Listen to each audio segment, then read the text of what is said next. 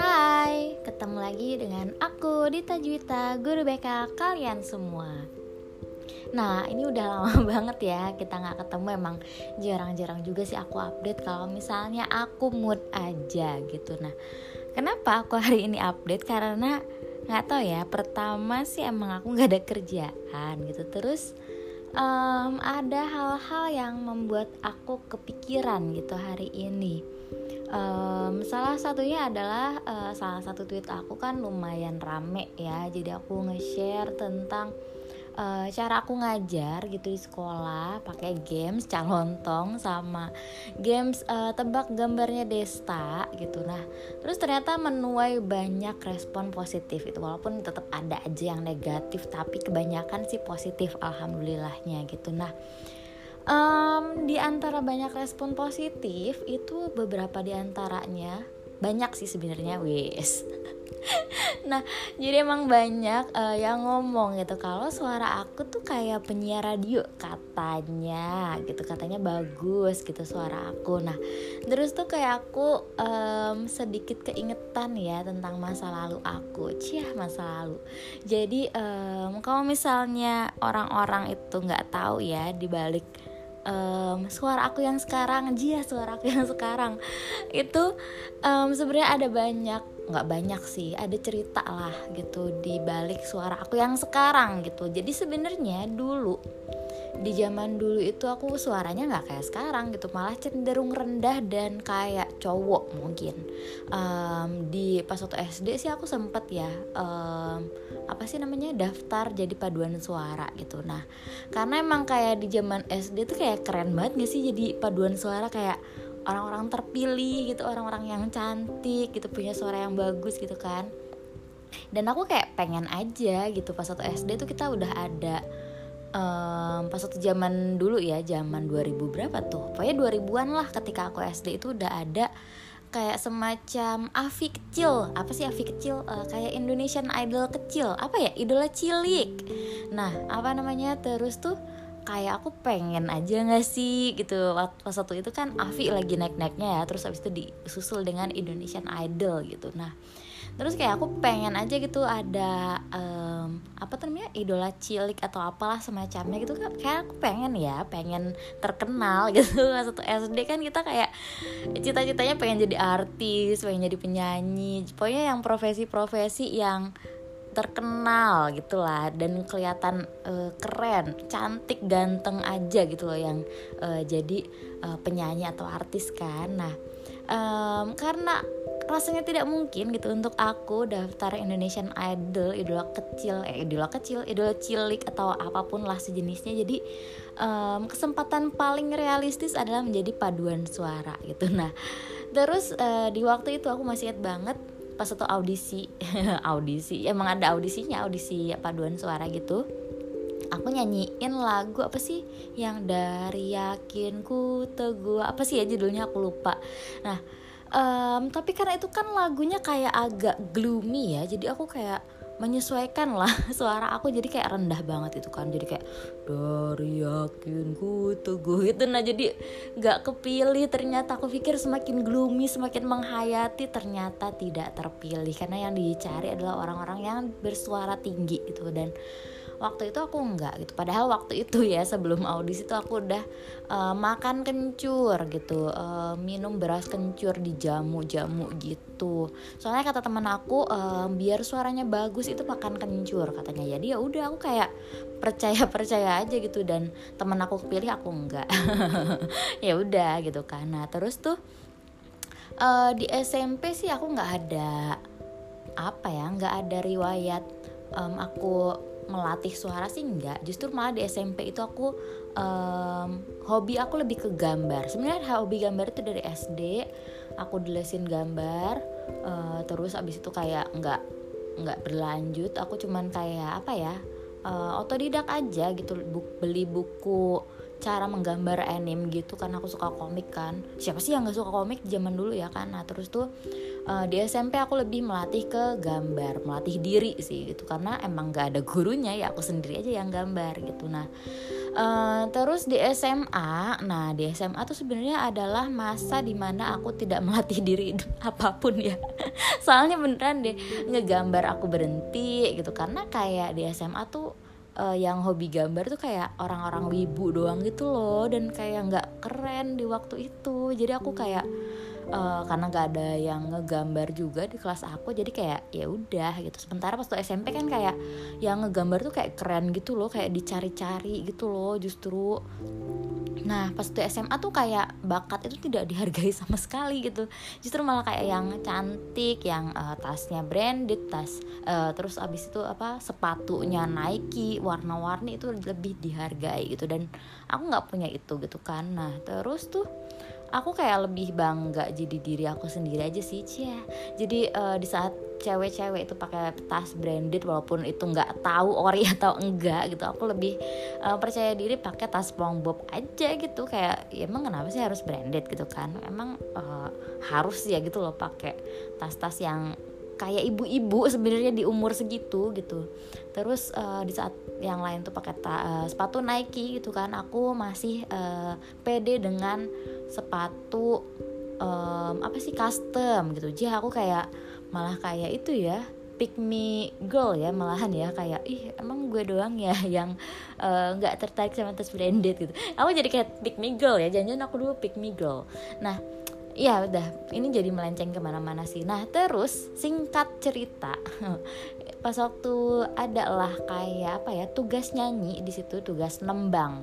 Kan aku sekolah di Jogja ya. Nah di pelajaran bahasa Jawa itu ada tugas nembang. Jadi nyanyi lagu bahasa Jawa gitu. Dan emang waktu itu suara aku emang masih rendah banget sih gitu. Jadi bener-bener kayak apa ya, bener-bener kayak cowok. Soalnya emang waktu itu juga aku kayak termasuknya tomboy juga sih gitu, karena nggak peduli sama fashion dan nggak ngerti juga gitu. Buat masuk ke dunia fashion juga aku nggak ngerti gitu loh. Jadi ya udah kayak aku kayak cowok aja gitu di waktu itu. Ya itu mungkin aku dulu pick me girl itu ya.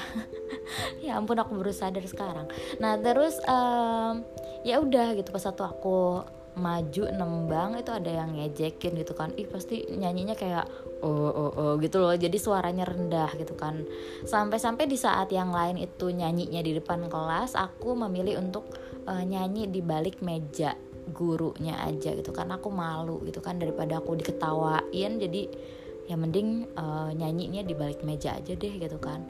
Nah terus tuh tapi hal itu nggak membuat aku sedih atau apa ya, mungkin kan dulu tuh aku berpikirnya simple gitu loh, nggak yang aneh-aneh. Jadi kayaknya waktu aku SMA tuh nggak ada tuh pikiran overthinking tuh, kayak nggak ada gitu. Kayak ya udah gitu, orang mau ngomong apa ya udah biarin aja gitu loh. Alhamdulillahnya ya itu yang membuat aku seperti sekarang ini kali ya, karena di waktu itu bener-bener pikiran aku sederhana, nggak pikir aneh-aneh. Justru malah di umur sekarang lebih banyak tuh overthinkingnya. Mungkin di waktu itu belum muncul ya itu level overthinking itu, munculnya baru kebuka sekarang di umur sekarang itu level overthinkingnya.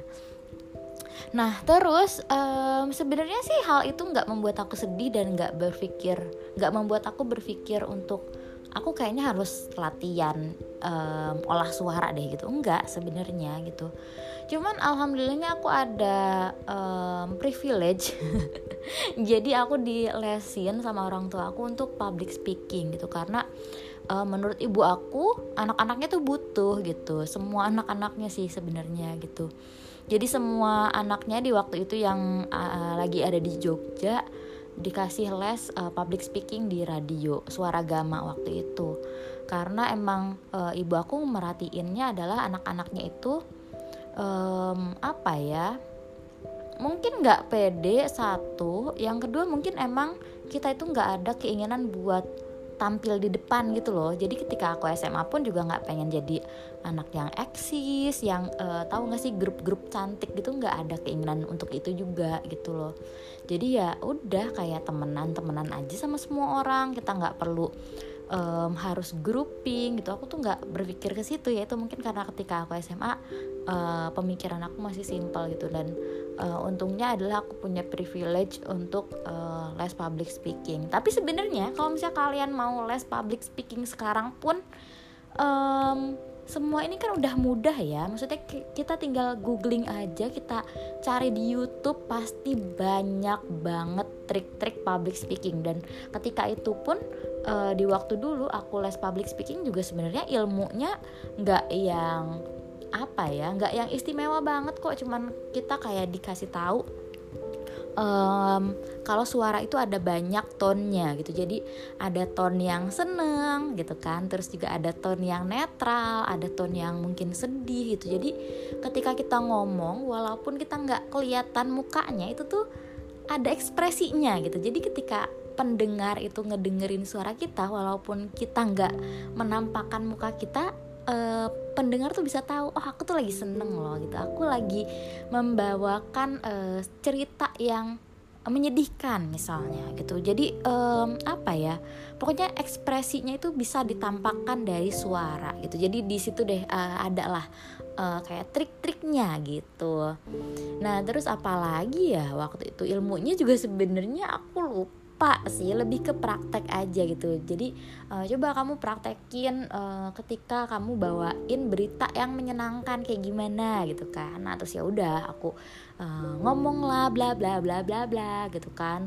Terus abis itu tone yang netral seperti apa, terus ya yang seperti itu deh gitu. Yang sebenarnya kalian bisa dapetin ilmu itu di sekarang juga, tinggal kalian googling pasti banyak banget di situ gitu. Bahkan di TikTok kalian scroll aja tanpa kalian mencari, pasti tiba-tiba ada deh gitu. Walaupun cuma 1-2 video pembawa radio yang bikin konten di TikTok itu banyak banget gitu. Jadi kalian sebenarnya nggak perlu mencari pun kalian udah dapetin ilmu itu gitu. Bahkan sebenarnya kalian mungkin lebih privilege ya daripada aku, karena waktu itu kan aku bayar ya untuk les public speaking, sementara kalian bisa dapetin itu dengan gratis gitu. Karena di waktu dulu kan belum apa ya, belum umum ya, YouTube itu masih jarang banget di waktu SMA itu gitu. Apalagi TikTok belum ada gitu. Jadi ya sebenarnya kalau misalnya kalian mau mempelajari apapun itu bisa sih gitu kalau kalian mau gitu.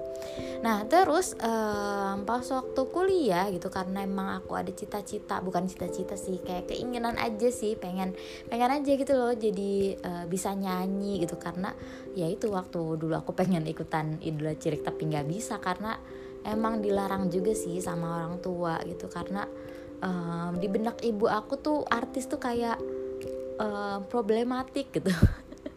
Jadi kayak terkenal itu tuh kayak sesuatu hal yang membebani gitu loh bagi ibu aku gitu. Jadi dilarang lah gitu untuk audisi. Ayah aku sih fine-fine aja ya. Yang namanya bapak-bapak tuh biasanya emang cenderung membebaskan gak sih gitu dibandingkan ibu gitu kan. Nah terus daftar paduan suara juga nggak keterima gitu kan. Akhirnya kayak ya udah mimpi itu terlupakan begitu aja. Terus pas waktu kuliah kayak aku berpikir, kehidupan kuliah aku harus menjadi kehidupan yang baru nih buat aku gitu. Karena aku mikir pas waktu di kuliah kan bener-bener kayak nggak ada yang kenal aku juga ya. Jadi kayak inilah kesempatan aku untuk menjadi seseorang yang baru nih gitu. Jadi mungkin titik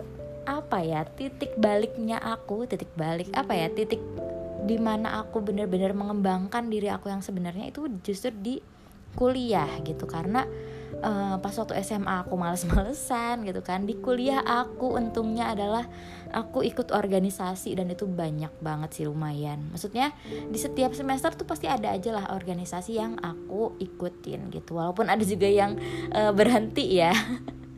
Aku sempat ikut pers kampus gitu, tapi ternyata aku nggak kuat sama tekanannya, lalu aku meninggalkan begitu saja.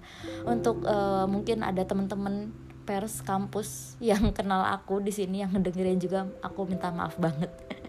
Karena aku ibaratnya ngeghosting ya, karena emang aku nggak kuat sama tekanan, dan aku ada kesibukan juga di himpunan mahasiswa gitu, dan aku memilih untuk menetap di himpunan mahasiswa gitu. Nah, pas waktu di kampus karena aku berpikir untuk menjadi orang yang baru gitu, mumpung nggak ada yang kenal nih gitu ibaratnya, aku memberanikan diri untuk masuk UKM band gitu, dimana itu sebenarnya bukan aku banget gitu, karena aku di masa SMA, SMP tuh kayak aku nggak terlalu pengen jadi pusat perhatian gitu. Mungkin pengen ya, tapi aku menekan rasa itu karena kayak bagi aku itu tidak realistis gitu untuk menjadi pusat perhatian semua orang gitu. Dan ya udah, aku memberanikan diri buat masuk UKM band gitu kan, walaupun nggak aktif-aktif banget. Setidaknya di situ aku banyak banget belajar gitu untuk mengolah suara aku. Jadi dikenalin tuh ada suara perut sama suara apa ya, suara dada apa ya, aku lupa. Jadi kayak suara yang kita keluarkan itu ada dua nih sumbernya, suara dada dan suara dari perut gitu. Dan katanya sih yang paling bagus suaranya adalah dari perut gitu. Dan gimana ya tekniknya, aku susah juga sih ngasih tahu lewat sini ya. Jadi pokoknya kita biasakan nafas itu dari perut kalau nggak salah gitu. Jadi tiuplah dari perut, udaranya itu dari perut gitu. Terus habis itu apa lagi ya, kita jadi kayak kita mengenal suara kita tuh ada di oktav sampai mana. Jadi do re mi fa sol la si do, re mi fa sol la si do. sampai kita nggak bisa kedengeran lagi lah suaranya gitu. Itu ada oktav-oktavnya gitu, dan aku cuman sampai 1,5 kali ya, atau 2 mungkin. Dan itu juga kayaknya aku masih fals gitu. Dan sebenarnya sampai saat ini pun aku masih belajar ya biar suaranya nggak fals itu gimana. Karena sebenarnya adalah aku itu buta nada gitu. Jadi aku itu ketika nyanyi sebenarnya nggak bagus-bagus banget gitu. Dan aku kayaknya ada apa ya, ada ketakutan tersendiri untuk megang mic di depan semua orang. Jadi ketika aku latihan suaranya bagus gitu kan, nggak fals, tapi ketika ada di depan banyak orang aku suaranya nggak bisa lepas gitu. Jadinya malah ketahan dan itu malah jelek suaranya gitu. Jadinya jelek lah pokoknya. Jadi sebenarnya aku nggak bagus-bagus banget kalau misalnya nyanyi gitu. Cuman dari situ gitu aku jadi belajar gitu untuk mengolah suara aku. Dan sebenarnya bukan itu sih inti dari podcast ini, tuh bukan itu. Jadi podcast ini intinya adalah kenapa aku merekam cerita aku adalah jadi gini. Mungkin kalau misalnya masa lalu aku itu mulus-mulus aja gitu ya, aku paduan suara terima misalnya gitu kan, aku ada kesempatan buat nyoba lah walaupun mungkin gak menang gitu ya, Idola Cilik misalnya. Terus juga aku ternyata suaranya bagus dan aku gak ada dapet ejekan tuh dari temen aku bahwa suara aku rendah banget kayak cowok katanya gitu. Padahal aku sebenarnya kayak hobi nyanyi aja sih, hobi nyanyi, tapi ya nggak tahu bagus apa enggak. Ya pengen aja gitu, kayak suka aja gitu loh nyanyi gitu, walaupun aku nggak ngerti nada gitu dan segala macam gitu. Nah, jadi intinya dalam podcast ini adalah mungkin kalau misalnya aku tidak mengalami hal-hal buruk di masa lalu gitu, tidak mengalami hal-hal yang tidak membuat aku nyaman di waktu dulu gitu, mungkin ya nggak akan kayak sekarang gitu. Justru aku yang ngerasa iya ya gitu loh, aku tuh benar-benar berkembang loh gitu. Di masa lalu aku seperti apa dan sampai sekarang ternyata ya ada loh perubahannya gitu. Dan aku kayak baru sadar gitu setelah melihat komen-komen itu gitu. Karena selama ini aku nggak sadar dengan perubahan-perubahan itu ya. Aku pikir ya emang aku kayak gini, ternyata enggak ya gitu. Setelah aku inget-inget masa lalu, iya ya dulu aku suaranya jelek ya gitu, iya ya dulu aku suaranya rendah banget ya, iya ya dulu aku gak keterima paduan suara ya gitu, iya ya aku kayak gini ya, kayak gitu ya. Dan sekarang ternyata walaupun itu cuman suara ya, tapi ternyata ada loh perubahannya gitu. Dan hal tersebut tuh membuat aku jadi lebih memaknai aja sih hidup ini gitu. Dan mungkin kalian yang mendengarkan ini pun pernah mengalami hal yang kayak gini ya. Jadi dulu di waktu dulu kalian mengalami apa mungkin gitu, hal yang kurang menyenangkan, diejek teman seperti apa, terus ternyata sekarang udah mengalami banyak perubahan gitu. Entah itu perubahan fisik, perubahan sikap, atau perubahan skill misalnya. Nah mungkin kalian juga pernah tuh mengalami hal tersebut tapi kalian gak sadar gitu, karena saking smoothnya ya perubahan-perubahan itu kan kita mengalami sendiri gitu. Akhirnya kita gak sadar gitu kalau kita punya banyak perubahan yang kita alami gitu. Dan mungkin memang kita harus sering-sering ya memperhatikan progres kita itu tuh sampai mana sih gitu.